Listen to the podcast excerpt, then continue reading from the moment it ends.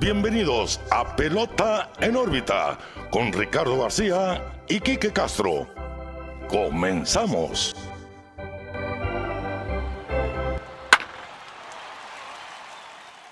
Hola, ¿qué tal amigos? Bienvenidos a una nueva edición, un episodio nuevo, un episodio más, el número 54 de Pelota en órbita. Los saluda como siempre Ricardo García y estoy muy bien acompañado ahora en este formato de videollamada como lo vieron a través de la pandemia. Quique Castro, ¿qué onda, Quique? ¿Cómo andamos? Muy bien, Ricardo. Pelota en órbita 54, volviendo al formato del año pasado, ¿no? Eh, sí. No pudimos estar en la cabina de grabación esta semana, pero pues eh, feliz de traer una semana más de pelota en órbita a la gente que nos escucha. Después de esa ausencia que, que tuvimos de dos semanas, la gente, pues al parecer sí nos extrañó y les gustó mucho el, episodio anterior, largo, pero muy bueno. Pero pues antes de empezar este episodio, quisiera invitarlos a todos eh, que nos sigan en nuestras redes sociales, Pelota en órbita, Facebook, Twitter, Instagram y YouTube, donde se sube contenido semanal sobre lo que hablamos, los temas que, que abordamos en el programa el lunes. Toda la semana se va alimentando las redes sociales y en YouTube se sube pues el programa o en este caso la videollamada que estamos teniendo Ricardo y yo. Entonces eh, los invito a que se echen una vuelta a nuestras redes sociales y nos regalen una suscripción en YouTube. Pelota en órbita en todos lados. Así es, pelota en órbita en todos lados, cualquier red social, cualquier, cualquier, plataforma. Así que si no se han suscrito, si no nos han regalado su like, esperamos que sí sea. Este episodio, como todos, es presentado por Clínica Dental San Leo, el guardián de tu sonrisa. Haga sus citas eh, vía web dentalsanleo.mx o bien búsquenlos en redes sociales como Dental Sanleo MX para ver su contenido. Y hablando de contenido, Kike, en esta semana eh, subimos un poquito de lo que hablamos en el episodio anterior de promesas de primavera. Les gustó mucho el clip de Yadier Molina, se los agradecemos por sus compartidos, sus visualizaciones. Y, los invitamos a que si algo de lo que sacamos en redes sociales les gusta, les parece, compártanlo, porque eso nos ayuda a crecer a nosotros y se los agradecemos, pero muchísimo. En fin. Quique, el episodio pasado platicábamos de esas jóvenes promesas del béisbol, la importancia de, ver el Spring Training, sobre todo para conocer a los jugadores que son el futuro. Y yo hablaba de Bobby Witt Jr. de los Royals de Kansas City que siguen bateando, siguen jugando muy bien. Y Bobby Witt Jr., pues decíamos que fue asignado a, ligas menores, sin embargo, sigue con el equipo grande en Spring Training. Sí.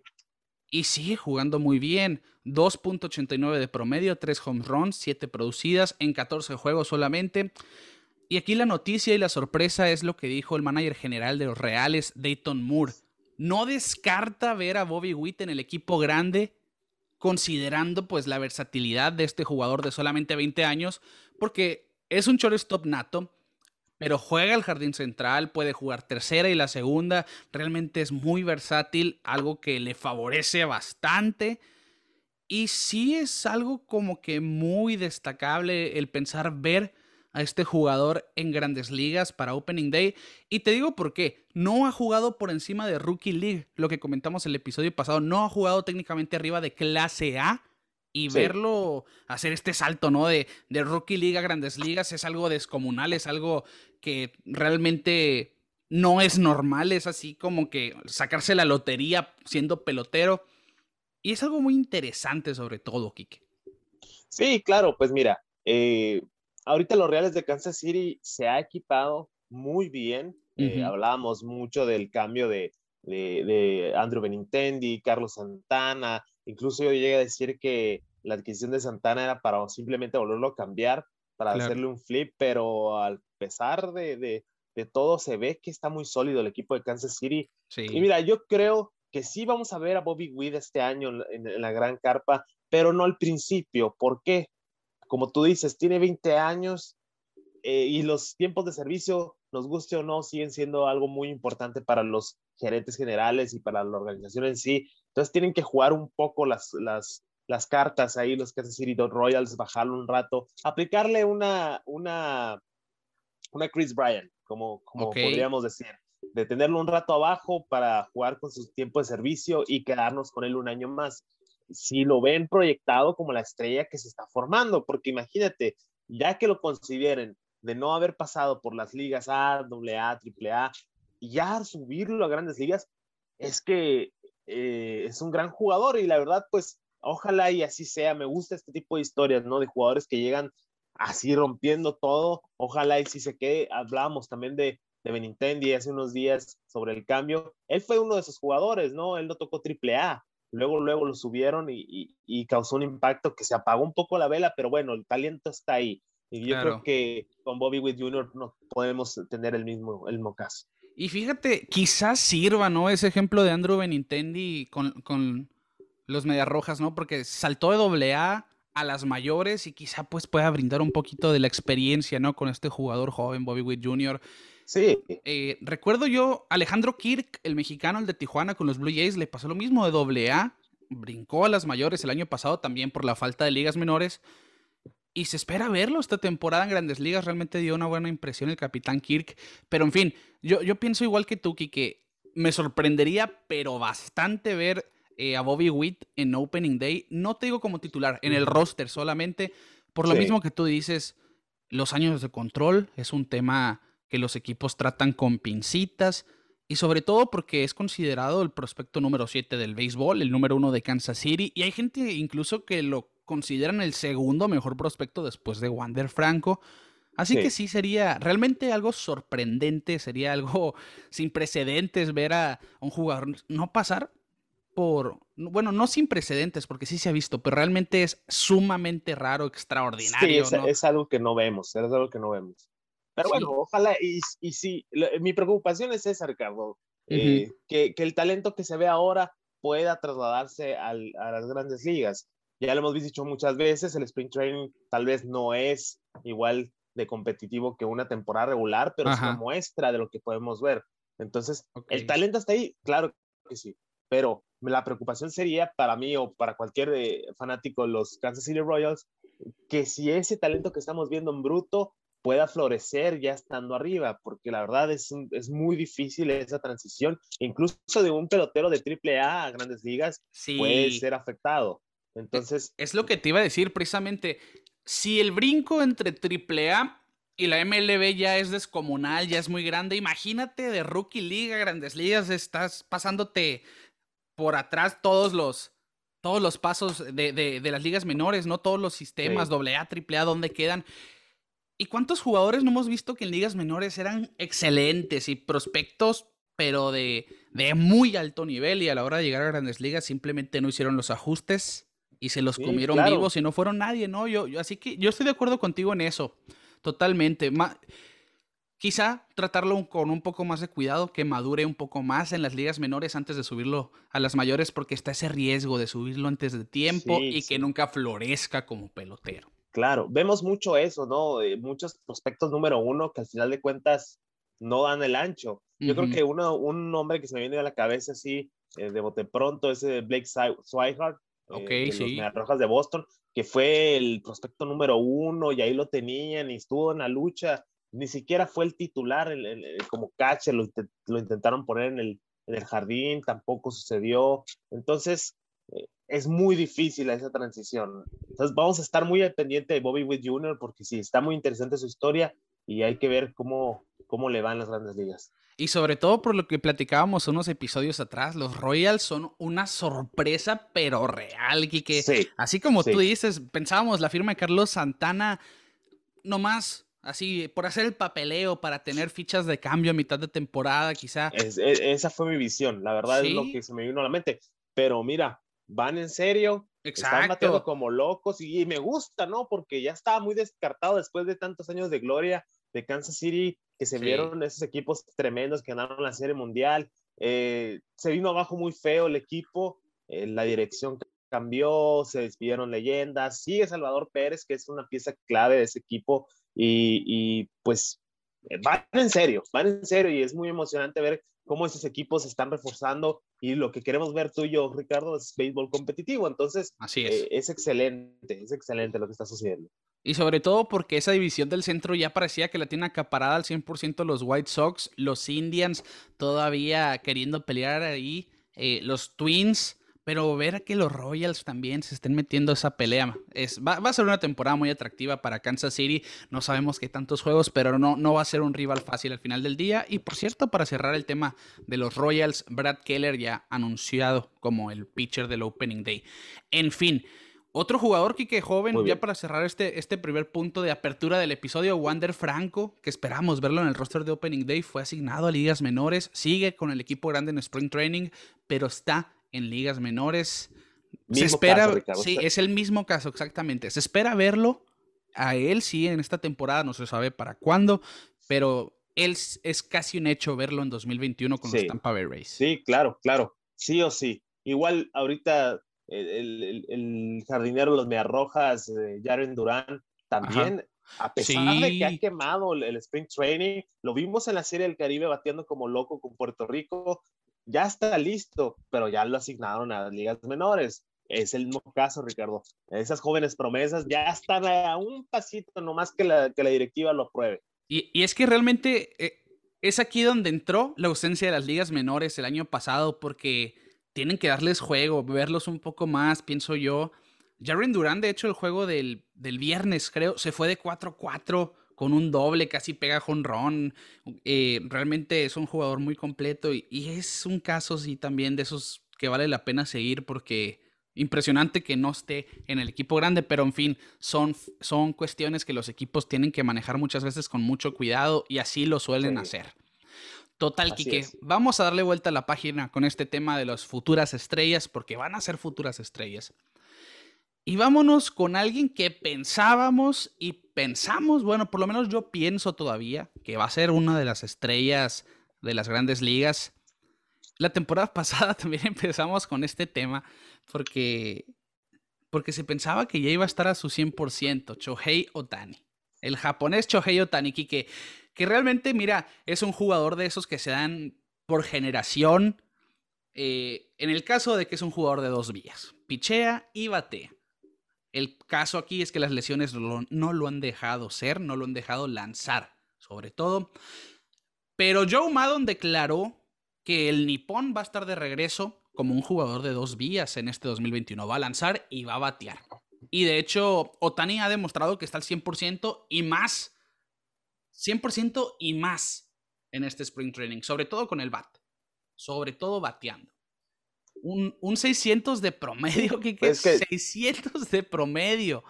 Estamos viendo, está más que en forma. Sí, es que, mira, el bateo ahí está. La verdad, y lo vimos eh, el año pasado, que estuvo como puro designado, el bateo ahí está.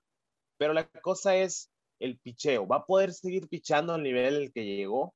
porque pues le pasó a lo que le pasó a muchos eh, pitchers japoneses, la verdad, y lo hemos platicado también tú y yo, que el pitcher japonés llega y tiene una o dos temporadas buenas y luego se lesiona Tommy Young y ahí se van.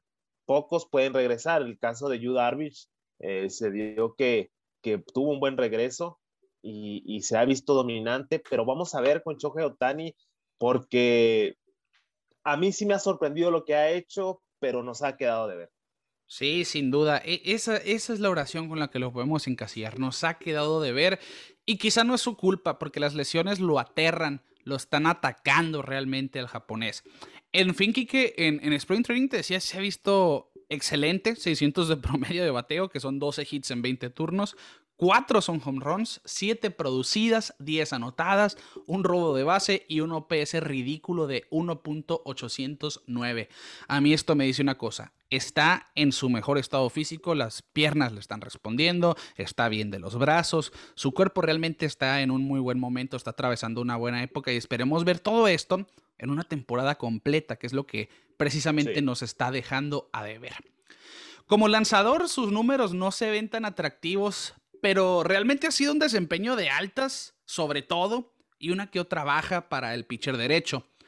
Cuatro entradas en dos apariciones distintas, con nueve ponches, seis carreras permitidas, un cuadrangular y tres bases por bola en contra de los dos, de los dos equipos de Oakland y los Chicago White Sox. Nueve ponches en cuatro entradas. Realmente estamos viendo dominio por parte de Otani. Su recta está topando hasta las 99 millas, estableciéndose en 97, que es donde lo habíamos visto en, en la temporada del 2018 sobre todo.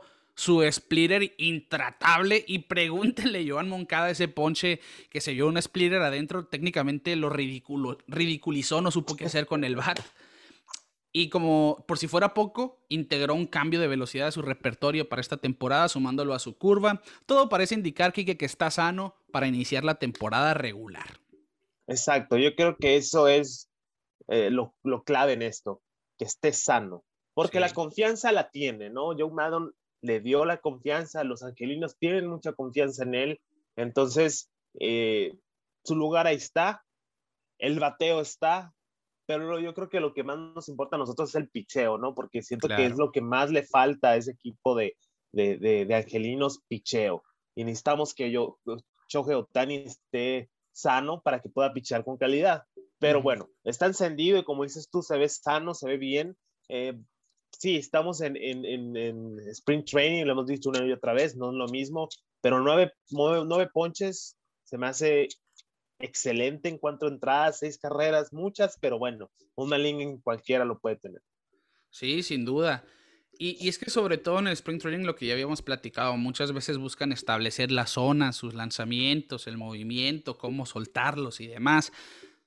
Por eso no nos podemos confiar mucho de los números aquí, ¿no? Pero realmente el verlo, que tiene buena velocidad y buen comando de sus lanzamientos, te habla de que está teniendo un buen sentimiento de, de su brazo de lanzar. Y, como dice, sobre todo los Angels, que si algo necesitan para meterse en los playoffs es picheo. Dylan Bundy fue un punto a rescatar y resaltar la temporada pasada, realmente estuvo muy bien. Andrew Heaney siempre es un volado. Firmaron a José Quintana, lo que puede ser una muy buena suma para esa rotación. Griffin Canning también titubea bastante y Alex Cobb no es garantía. Yo creo que ver a Chohei Otani en esa rotación cada quinto día o cada sexto día, no sé cómo lo voy a manejar. La solidifica muy bien, fíjate. Pero sin duda, sin duda. De hecho, era una vez a la semana el plan de picheo de Chohei Otani, si no me equivoco, así que muy seguramente es una rotación de, de seis abridores cada cierto tiempo, ¿no? Y beneficia mucho, ¿no? más que nada, pues a los veteranos de esa rotación, sí. tener seis, seis abridores, la, la verdad, excelente.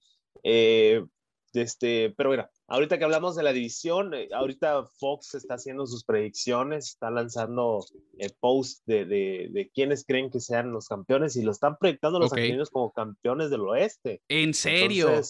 Entonces, podría ser que, que, que, den, pues no tanto a la sorpresa, porque tiene mucho talento el equipo. Yo creo que ya es como el, el over the hump, como dicen, ¿no? Que, que, que, ya superaron, igual como los Dodgers el año pasado que superaron ya tanto, tanta sequía, tanta sequía, yo creo que ya es momento. Queremos ver a Mike Trout en los playoffs. Sí, y es que desde que debutó nomás lo hemos visto una vez, 2015. Realmente se lo están dejando de ver a los Angels, pero fíjate que con la firma de Rendón hablábamos, ¿no? De eso, que ya están trayendo un jugador calibre de MVP a, apoyarlo porque Pujols ya está a la baja, o Tani lastimado cada cierto tiempo, realmente no había tenido mucha ayuda, pero yo creo que esta temporada puede ser así como dices, cuando por fin los Angels empiecen a resaltar, se me hace muy atrevido pensar, ¿no? Que queden campeones del oeste, para mí los Astros siguen siendo ese rival a vencer, quizás los Atléticos también, pero de que se puede, se puede, al final es béisbol, para empezar es béisbol, y al final tienen un muy buen lineup los Angels que, que les puede resultar. En fin, vamos a seguir hablando de Otani, Kike. Porque lo que platicábamos es que realmente es un pitcher con mucho potencial. ¿Cuántos jugadores batean como él y aparte te están tirando 100 millas? Hay que recordar que es el novato del año por algo, ¿no? La verdad fue, fue, fue un poquito polémico el novato del año, ¿no? Para muchos eh, no se lo merecía, pero al final de cuentas lo que está haciendo es algo que no se ve, es algo que no hemos visto en muchos años eh, hablamos de un Bongarmer que puede batear o un eh, que te gusta. Bueno, cualquier nombre de cualquier pitcher que Zach Greinke o Tom Glavin, que también era bueno para fueron los nombres ahorita. Pero bueno, pero ahora este caso sí es, un pitcher y puede batear, ¿no? O sea, volvemos al punto del episodio anterior de haber quitado el designado. Eh, yo creo que el único beneficiado del designado fuera Otani y Otani no está en la Liga Nacional. Entonces, bueno, ese es otro tema y podemos hablarlo de él eh, horas y horas, pero siento que el impacto de Otani ha sido tal que, que, movió muchas, muchas piezas en grandes ligas, incluso ya se hablan de prospectos de dos días. Y, y, recuerda, aquí que, recuerda aquí que la temporada pasada platicábamos incluso reglas nuevas gracias a Chohei Otani. Ya existe esto del jugador de dos vías en el roster para que no cuente como un pitcher en el roster de cada equipo. Y, y, esto es gracias a Otani, porque sí, que ya habían varios jugadores que tenían la habilidad de batear y lanzar, pero a la hora de llegar a grandes ligas era como que, bueno, tú te vemos como un mejor pitcher, aunque realmente se defendían con el madero, se los quitaban por completo, ahora pues no tienen esa necesidad. Michael Lorenzen es considerado también uno, Brendan McKay de los Rays, cuando lo veremos también eh, batear y lanzar, no sé, pero en fin, de que Otani vino a romper esos paradigmas establecidos, vino a hacerlo. Como pitcher ha mostrado eh, números de la élite, de hecho, tiene un promedio de, ponches por cada nueve entradas en sus dos años, que realmente no ha lanzado mucho, son solamente 12 salidas de 11.1 ponches por cada una, por cada nueve entradas técnicamente. Pero para ver estos índices, Quique, hay que estar sanos. Eso es lo más importante. Sí, sí, sí, claro. Es que podemos hacer un episodio especial de todos esos talentos que se nos han ido por falta de salud. Eh, yo creo que para ti, me lo has dicho muchas veces, uno de los que más te dolió fue Prince Fielder. Sin eh, duda. Porque sí, son jugadores que todavía les quedaba mucho, mucho, mucho por jugar, pero las lesiones, a mí uno que, un jugador que sí me quedé, hubiese querido ver más de él es David Wright, el, el sí, también, América. Claro. Porque la verdad, un talentazo, pero al final de cuentas su salud no lo dejó y, y así es el béisbol y así es la vida, ¿no? Eh, y yo creo que Otani debe estar eh, mentalmente listo para los retos que es jugar en grandes ligas, porque se ha dicho muchas veces, no es la misma que una liga de Japón. Eh, muchos japoneses. Un saludo a nuestro compa, el, el Boston Mendoza, que nos dice muchas veces, ¿no? Cada vez que ve que un equipo hace un contacto grande a un jugador japonés, que es algo que no deberían de hacer, porque sí, y yo la verdad acepto su teoría porque lo hemos visto muchas veces, ¿no? Como digo, entra un pitcher japonés, tira una, dos buenas temporadas, Tommy John y, temporadas regulares, ya como no como la grande estrella. Igual podemos pensar en Masahiro Tanaka, es el ejemplo, yo creo que más fidedigno de esta teoría del amigo Boston, porque recuerdas cómo venía eh, Tanaka cuando, cuando quería jugar en Estados Unidos, cuando se estaba ofreciendo, ese proceso extraño, ¿no? Que llevan los jugadores japoneses para poder llegar a grandes ligas que hacen como una subasta o algo así, ¿no? Que tienen que estar ofreciendo los, los equipos. Al final de cuentas se fue con los Yankees de Nueva York y venía como la gran superestrella de Japón. Tuvo dos temporadas buenas, lesión. No se hizo la Tommy John, pero fue lesión, lesión. Y luego ya se, se fue ya como un jugador regular. Entonces yo creo que no quiero ver eso de Otani porque Otani es una historia totalmente diferente, ¿no? O sea, el, el hecho que sea un jugador de dos vías y que pudo llegar a grandes ligas siendo un jugador de dos vías, para mí es algo impresionante, la verdad, porque fácilmente, como tú dices, puedo, pudo haber dicho la organización de los angelinos, para mí eres mejor pitcher, entonces quédate pichando, no andes bateando. O viceversa, ¿no? Eres muy buen bateador, te pongo en los jardines, te pongo en primera, batea mejor en lugar que estar pichando. El hecho que está haciendo las dos cosas es lo que lo hace impresionante. Claro, no deja de ser un show precisamente, por eso les dejamos ese, ese nombre a este episodio. E, es que el, lo que tú dices, el que el equipo todavía esté pensando en no quitarle la posibilidad de lanzar, es que saben lo que tienen en Otani como lanzador, que realmente, como decía, es un jugador que es un cometa, no lo ves fácilmente porque puede lanzar muy bien. Y ya ha mostrado que es un bat de temerse. Que eso es lo que. al final, Kike, yo, yo pienso que si el, el picheo de plano no se da, se va a quedar como un bateador, como un jardinero, porque eso es lo que es.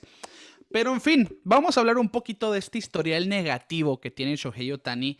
Eh, pues las roquitas en el camino para el japonés, porque realmente desde que empezó su carrera, eh, desde que empezó a hablarse de Otani, llegando a grandes ligas, ya se hablaba de lesiones, porque la temporada del 2017 en Japón se perdió parte de ella por lesiones en la parte inferior de su cuerpo.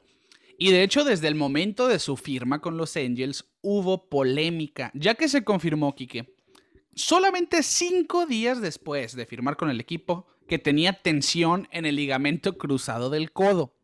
Se le trató, se trató de jugar con eso pero la lesión persistió durante la primera mitad de la temporada y eventualmente lo envió a la lista de lesionados.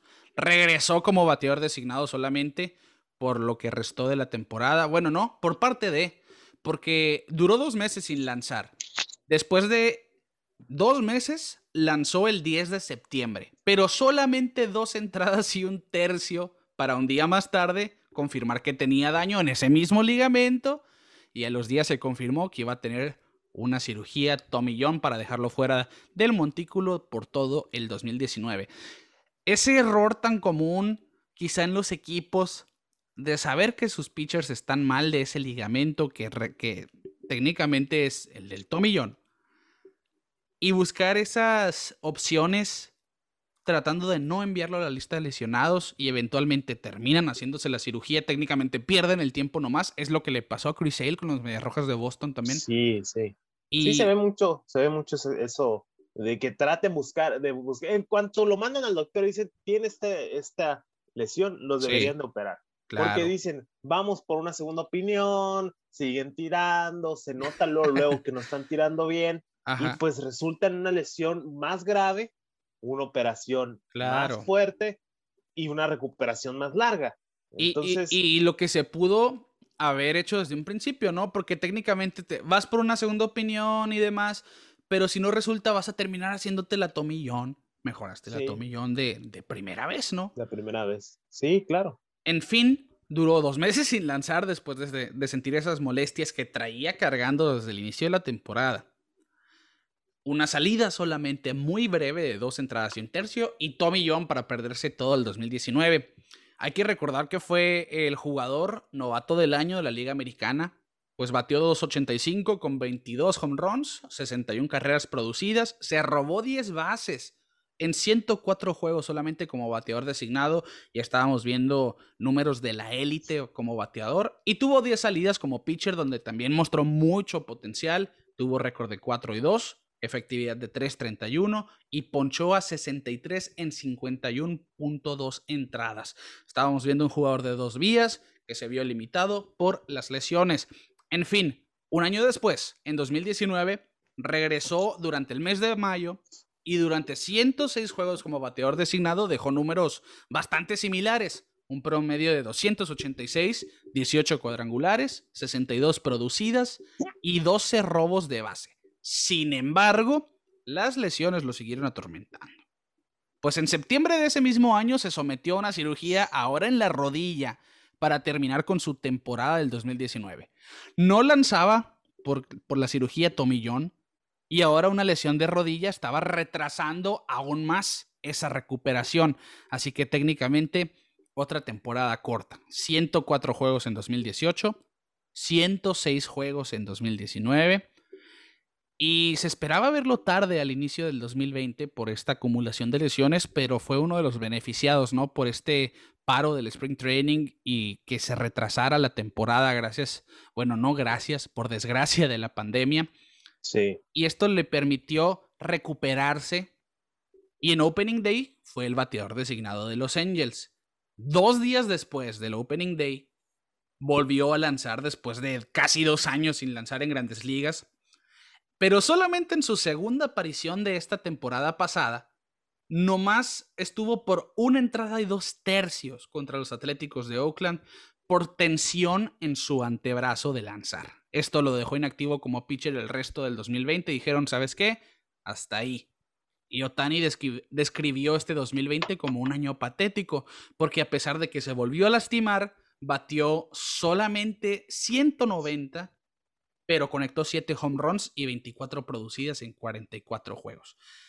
Técnicamente un camino lleno de contratiempos para el japonés. Hemos visto eh, pruebas de que el talento ahí está. Es un carbón, como decimos. Le falta pulirse por completo, Tani, y técnicamente la, eh, el pulirse son las lesiones, porque el talento lo estamos viendo cuando está en el terreno. Es un jugador de alto impacto y de cinco herramientas.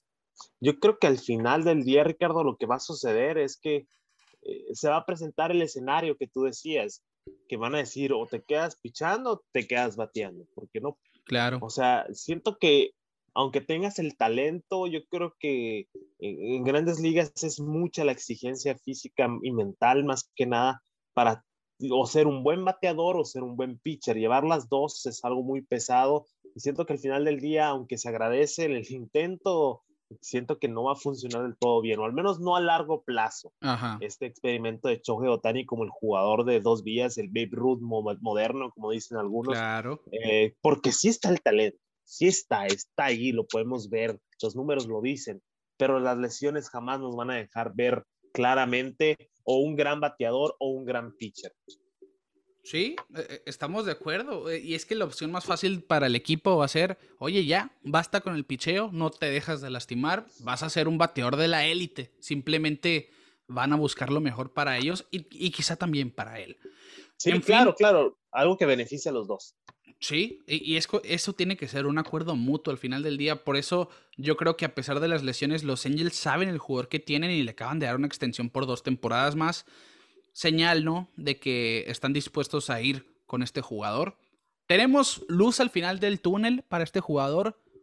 Puede ser, yo quiero pensar que este 2021 realmente vamos a Tani a hacer boom, emerger como ese jugador de dos vías 100% eh, impactante con los Angels.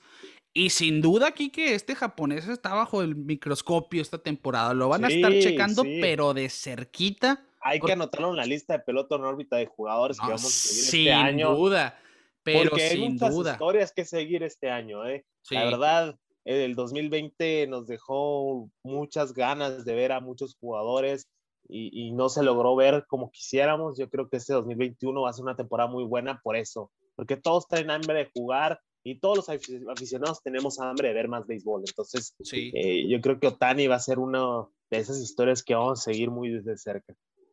Sí, es que vale la pena. Es, un jugador, como decimos, no es algo que ves todos los días, alguien que puede lanzar con calidad.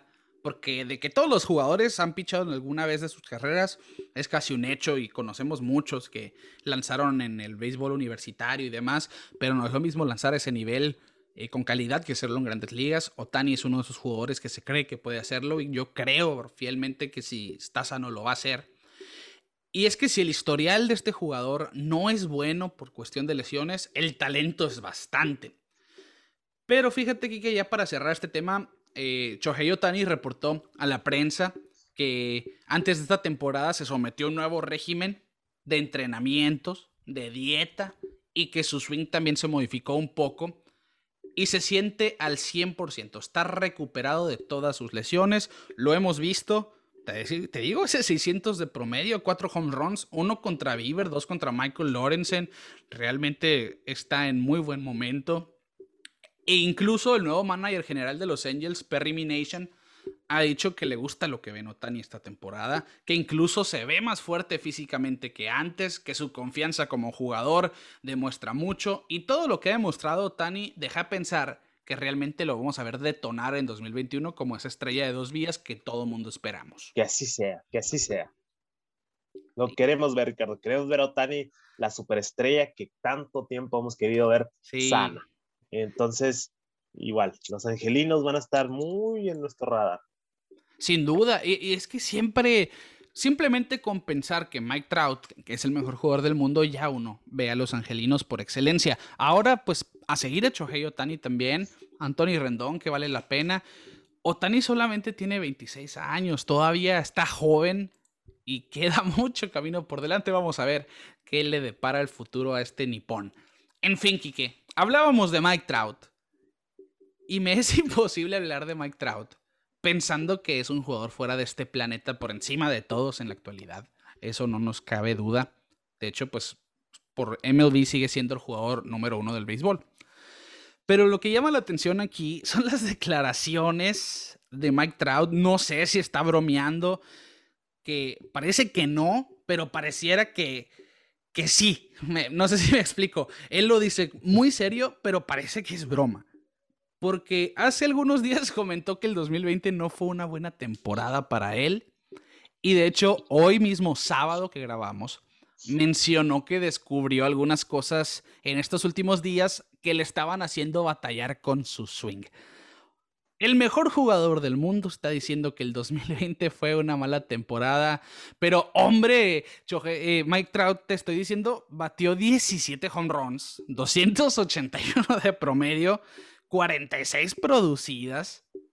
Estuvo en la votación al MVP, quedó en quinto lugar, se llevó un bate de plata. Esos 17 home runs que se traducen a 51 en una temporada de 162 sí, Sí, sí. Y el hombre está diciendo que tuvo un mal 2020.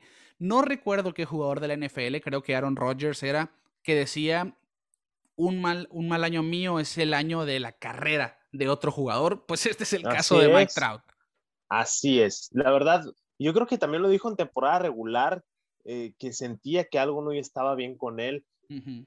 Pero mira, o sea, y, como lo decías platicando afuera de, la grabación, eh, qué modesto, ¿no? Qué, qué humilde Mike Trout, pero es que es la verdad, Ricardo. No sé por qué eh, hay personas que todavía dudan que es el mejor jugador en la liga, porque es, lo es, lo, lo hemos dicho muchas veces, ¿no?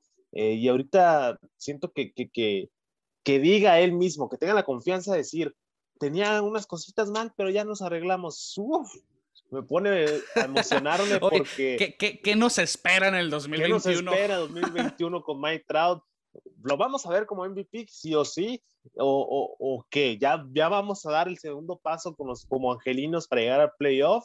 ¿Te vas a poner el equipo en el hombro? ¿Qué va a pasar? La verdad, de, yo creo que por eso es de mis jugadores favoritos, Ricardo, porque no habla mucho no habla mucho, es muy, muy sereno con sus declaraciones y en el campo muy tranquilo, pero cuando dice algo, es algo para impactar. Y ahora lo hizo. Sí, aquí está ese comentario.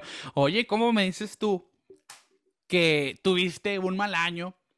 Bueno, si se está basando en que tuvo un OPS abajo de mil, después de tres años por encima de esa cifra tan anhelada por los bateadores, pues bueno, se me hace una ridiculez, ¿no? O sea, puede ser, puede ser también, puede ser también que hubo resultados muy buenos, pero no se sintió bien, ¿me explico? Quizá que sabe que puede ser mejor, sí, te, te, la compro, yo, yo sí me voy por ahí.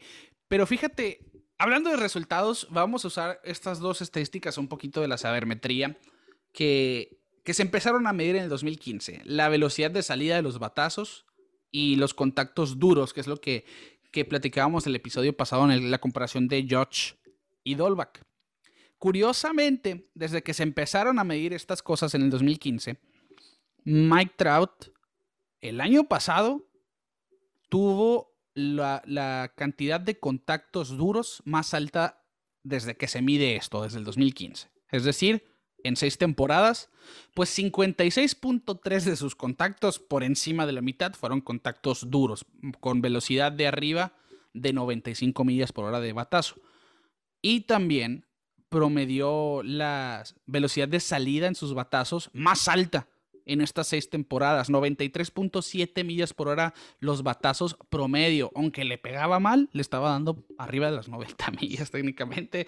Y le está diciendo que tuvo una mala temporada cuando estamos viendo que sus contactos fueron mejores que de costumbre. En fin, yo no lo entiendo, pero lo que sí entiendo es que no deja de ser un favorito al MVP kick. Claro, así es, así es. Y yo creo, en mi opinión, que a, sus 29 años lo que le hace falta a Mike Trout para que ya le abran el Salón de la Fama es el anillo. Sí. Es lo único que le falta a ese, a ese jugador que apenas tiene 29 años de edad. En ese calibre, lo siento yo, Mike Trout, estamos viendo un talento generacional que yo creo que desde Griffey no lo hemos visto tan así. Eh, incluso siento que está un poco mejor que, o mejor que Griffey. Eh, pero bueno, esas ya son otras pláticas y nos podemos meter en problemas. Pero bueno. sí, aguas eh, turbias esas. Que, eh, Sí, mejor mira, vámonos pasito a pasito. pero sí, yo, yo quiero ver a Mike Trout en playoff. Yo quiero ver a Mike, bueno o malo, lo que sea. Yo creo que nos debe eso Mike Trout. Tener una, una, un, un playoff con, sus, con su equipo y pasar, o, o, aunque no gane, Ricardo, no estoy pidiendo que gane, puede ser que hasta se vaya sin anillo. Volvemos a Griffey, Griffey no ganó anillo, y entró en la fama. Sí, pero, sí, claro. Y mira, yo, yo no pienso que la falta de un anillo te saque del Salón de la Fama, pero sin duda el, saber que un jugador fue clutch en los playoffs eh, le gana puntos. Claro, hablamos de David Ortiz después. Exacto. Eh, el caso de Mike Trout cuando jugó postemporada tenía solamente 22 años. ¿Que le fue mal? Sí, le fue mal, pero pues tenía dos años en la liga, en un equipo joven de los Angels. Realmente yo creo que si lo vemos en los playoffs próximamente, va a ser un, cuento totalmente diferente. Pero ahí está. Le tocó, le tocó también contra los, los Royals de Kansas City. Sí, exacto, eran el rival a vencer. Ese equipo, la verdad, estaba ah, muy duro. Entonces, Vamos a ver, Ricardo, vamos a estar checando, yo creo que a los angelinos en general, ¿no? Esta temporada, pues yo creo que desde que hablamos que contrataron a Joe Maddon íbamos a estar muy al pendientes, pero no han hecho mucho ruido. Entonces espero que este año quedaron a sea el año de los angelinos. sí, han quedado a deber. No, y ahí llevan rato quedando a deber. sí, sí. Y, fíjate que, Desde, la desde, la adquisición de Pujol se están quedando a deber. Yo sí, es que, oye, tienes al mejor jugador del béisbol y nomás has llegado a playoff una vez en sus 10 años de carrera. Bueno, el equipo ahí estaba necesitado de algo por sacudir. Vamos a ver cómo le va al nuevo manager general. Perry Mination tiene un trabajo enorme, ¿no? Para meter a los Angels a la postemporada. Vamos a ver, vamos a ver. En fin, Mike, eh, Trout, muy modesto, ¿no? Diciendo, tuve un año malo pues agárrense para el 2021 si ese fue un año malo, viene motivado para hacer grandes cosas y vamos a ver qué van a hacer. En fin, Quique, vamos con el que es para mí el, el MVP de la Liga Nacional en 2021. Mike Trout para mí va a ser el MVP de la Liga Americana y Juan Soto va a ser el MVP de la Liga Nacional. Puede ser, puede ser. Yo no podría dar esa declaración ahorita, pero creo que te, los números hablan por sí solos, ¿no? Y, y siento que al año pasado no lo ganó porque se perdió varios, varios juegos por COVID. Ajá. Pero puede ser, puede ser que... Fue también el top 5 al MVP. es lo que te digo, no se ganó el MVP el año pasado por los, por los juegos que... Estoy de acuerdo, estoy de acuerdo. Pero siento que está muy infravalorado a Juan Soto, la verdad. Y, siento yo que por eso estamos viendo este tipo de contenido por parte de la liga, porque cuántas comparaciones no vimos con Ted Williams, por más ridículo que se escuche, eh, los, los expertos están viendo un Ted Williams en Juan Soto, un bateador puro sobre todo. Y ahora saca MLB esta proyección del sistema SIPS de Fangraphs, que técnicamente es un mide las tendencias en lapsos de cuatro años, si hay crecimiento, si hay eh, deslices, que, real, que hayan caídas en el nivel. En fin, toma, es un sinfín, ¿no? De, de posibilidades y de números que toman en cuenta para hacer las proyecciones año con año. Y ahora están haciendo una proyección muy particular. La proyección es Juan Soto después de su temporada de 36 años. Es decir, después de la siguiente 15 temporadas. 15 temporadas más de proyección que por cierto, esta va a ser apenas su temporada de 22 años de edad. Hay que recordar que subió muy joven, aunque parezca un bateador de ya muchos años, debutó a los 18, a los 19 solamente. Así que mira, una proyección, Quique, después de sus 36 años de edad, esto me parece a mí precisamente lo que tú decías, un esfuerzo para hacer a Juan Soto reconocido como el jugador que es, aparte de los escritores de béisbol, ¿no? Claro, claro. Eh, es que Así tiene que ser, la liga tiene que ver por sus jugadores. Y yo creo que Juan Soto es esa cara del béisbol también. Y ahorita traen mucho a Fernando Tatís como la cara de béisbol, pero yo creo que Juan Soto tiene un poquito más de mérito porque lo vimos en esa serie mundial contra los Astros, cómo se fajó contra Justin Verlander, cómo se fajó con una serie tremenda, la verdad. Eh, eh, fue un underdog. Eh, nacionales ese año nadie lo vio venir, venía de un wild card, de una media primera mitad muy fea, y fueron subiendo y llegaron a la Serie Mundial contra un monstruo tramposo, pero monstruo fin, eh, de Astros de Houston y dieron la sorpresa y Juan Soto se fajó. Yo creo que es mi admiración con Juan Soto porque hizo que a los, a los fanáticos de los nacionales se les olvidara el nombre de Bryce Harper, llenando ese hueco que dejó, porque de verdad hueco, la verdad no hubo, porque Juan Soto llegó ahí. Sí, lo llenó, un pero rápido. Rápidamente tuvo un impacto y les, les dio el anillo a los nacionales de Washington. Su presencia en el clubhouse, cómo se, cómo se maneja en el juego, es algo que me gusta mucho. Esa, cuando le tiró el bad así en primera base, imitando a, Alex Bregman, después de que se aventó esa joseada. son muchas cosas que involucran a, Juan Soto y, y, que habla del talento que tiene. Y la verdad, a los 22 años ya se maneja como un veterano. Ese Soto Shuffle que se avienta, te da la, te dice la confianza que tiene en él mismo. Y la verdad es lo que nos gusta ver, ver que, que no solo tengas el joseo y el swag y todo eso, que también tenga resultados y Juan Soto los ha tenido. Y esta proyección pues nos habla mucho de, de lo que nos viene en el futuro. Yo siento que se quedaron un poquito cortos, pero yo siento que, que va a llegar a esos números. A mí el equipo de los Nationals ahora para el 2021 me emociona, pero bastante. Realmente veo un equipo muy competitivo. Juan Soto, como dices, es un jugador que, oye, vale la pena verlo turno por turno. Esa temporada del 2019 que los hizo campeones. Tenía solamente 20 años y estaba bateando 333 en la Serie Mundial en el mejor escenario de la historia del béisbol conectó tres home runs contra una rotación tan aguerrida como la de los Astros de Houston de, ese 2019, Cole, Verlander, Rinky y demás. Técnicamente lo vimos contra un equipo muy fuerte y no se intimidó para nada y lo vimos celebrar incluso con su papá ahí. En fin, estas son pruebas de por qué se hizo esta comparación, esta proyección, perdón, a 15 temporadas más.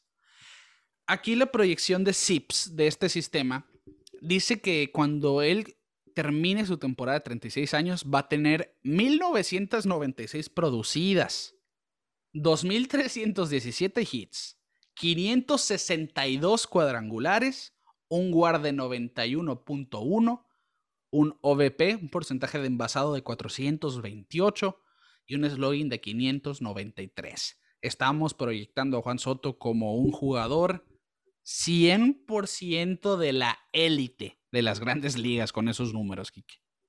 Así es, así es. Y la verdad es lo bonito de ver estos talentos jóvenes, Ricardo, que, porque uno puede echar su mente a volar, ¿no? Un tantito y pensar hasta dónde pueden llegar.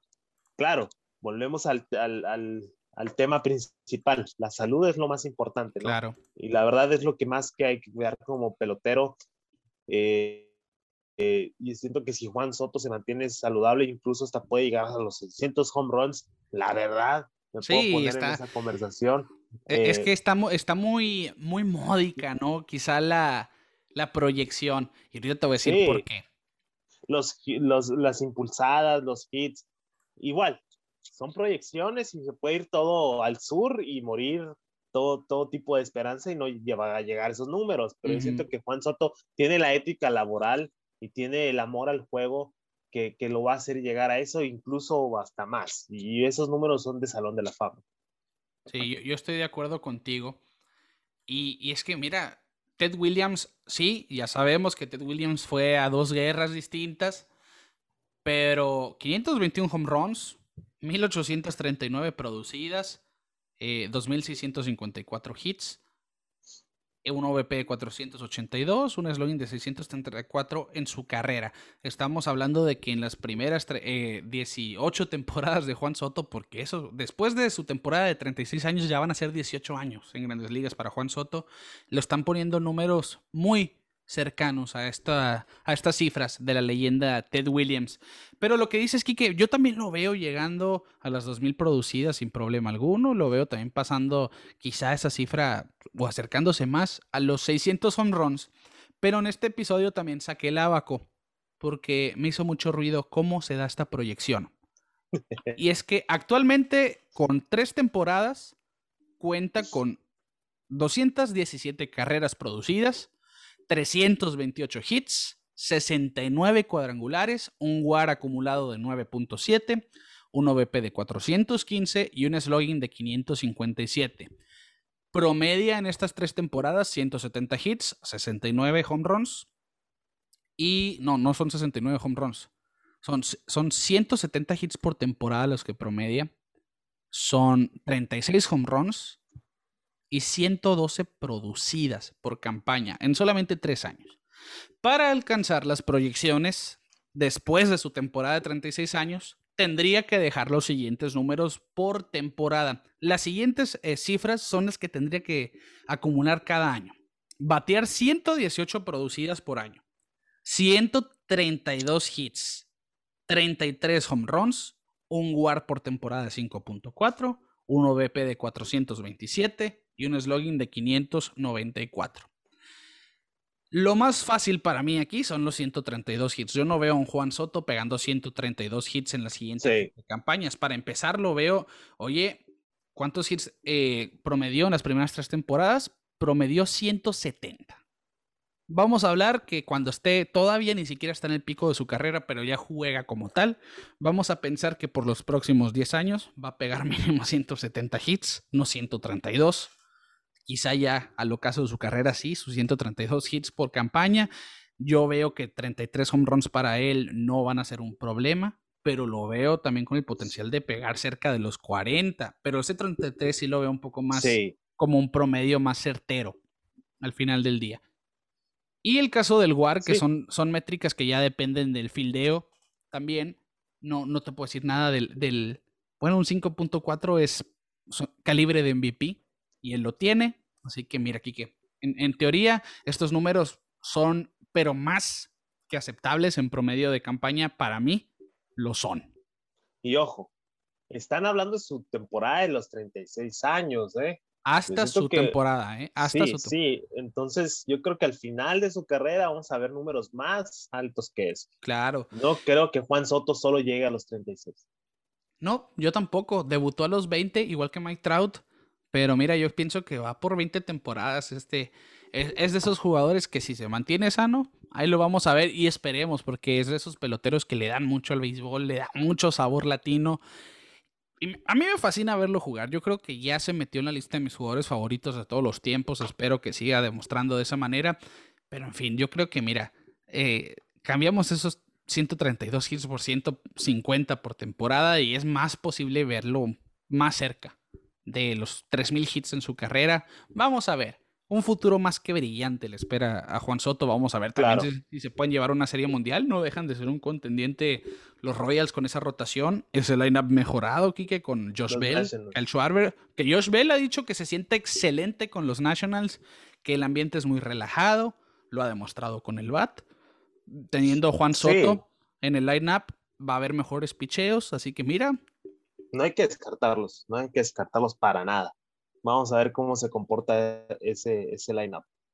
Sí, yo, yo, yo no los descarto. Los Mets son el gran favorito, pero para mí los Nationals siguen siendo un equipo ahí muy digno de ponerle atención. Es que realmente todas las divisiones tienen lo suyo ahora, Kike, porque ya habíamos hablado el este de la americana, el este de la nacional, el central, la central de la americana, todas tienen lo suyo. Estamos viendo un béisbol más parejo que en generaciones anteriores. Y eso es algo que me emociona. Ya estamos técnicamente a, a 10 días, eh, hoy sábado a 11, creo, si no me equivoco, de el Opening Day, que arranca el primero de abril. A 11 días, ya técnicamente de, de Opening Day. Y no queda más que emocionarnos, ¿no? Con estos temas sobre todo. Sí, sí, ya, ya, hay que, ya hay que meternos más en el tema, hay que emocionarnos, porque ahí viene el béisbol, Ricardo, lo hemos esperado mucho tiempo nos quedamos con la boca seca la temporada pasada y, vamos a estar siguiendo muchos equipos porque se está volviendo una liga más competitiva, es lo que estamos viendo. Viene una oleada de talento joven, ya lo hemos dicho muchas veces, y, y la verdad yo sí estoy emocionado y vamos a ver qué sucede este 2021. Y es que ese es el estado en el que deberíamos estar todos, emocionados, porque viene el béisbol de grandes ligas, el mejor béisbol del mundo, la gran carpa, las mayores, como quieran decirle, ya están a la vuelta de la esquina.